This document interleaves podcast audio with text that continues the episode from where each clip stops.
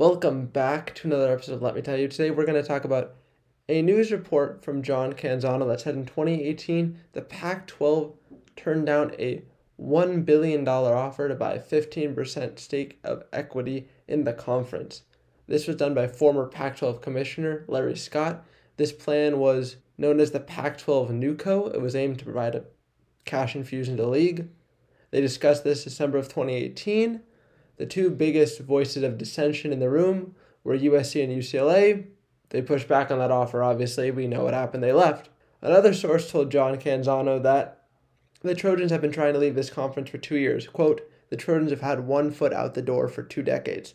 So, what is this saying? Well, that UCLA and USC have been trying to leave for a while, I think. And honestly, the Pac 12 is made up of a lot smaller teams. The two valuable ones are all kind of worthless on our own, it seems to be. And it just really sucks that this happened because a billion dollars split up between 12 teams would have done a lot. It would have it would provide, I don't know, maybe travel to some teams that have to drive everywhere.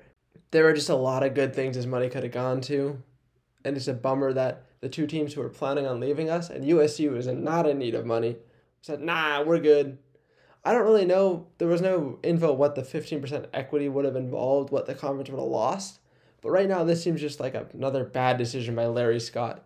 John Canzano also mentioned that the talk about the Big 12 poaching the mountain schools and the corner schools, Arizona, ASU, Utah, and Colorado, were, were dramatically overstated. He asked two athletic directors, and they said, Do you see the conferences sticking together? The first one said confident. The second one said, feel, feel very confident. We have good options. Are we really worried about the Pac 12 splitting apart? Not really anymore. But finally, someone else is mentioning the, mentioning the travel issues. Some of the Big Ten sports are going, well, wait, hold on. Our Olympic sports might struggle. Wait, oh, that's what I've been saying for years. How does this affect recruiting? It does a lot. The smaller sports don't have the ability to charter everywhere. So, not a ton of breaking news, but just once again, another bad decision by Larry Scott.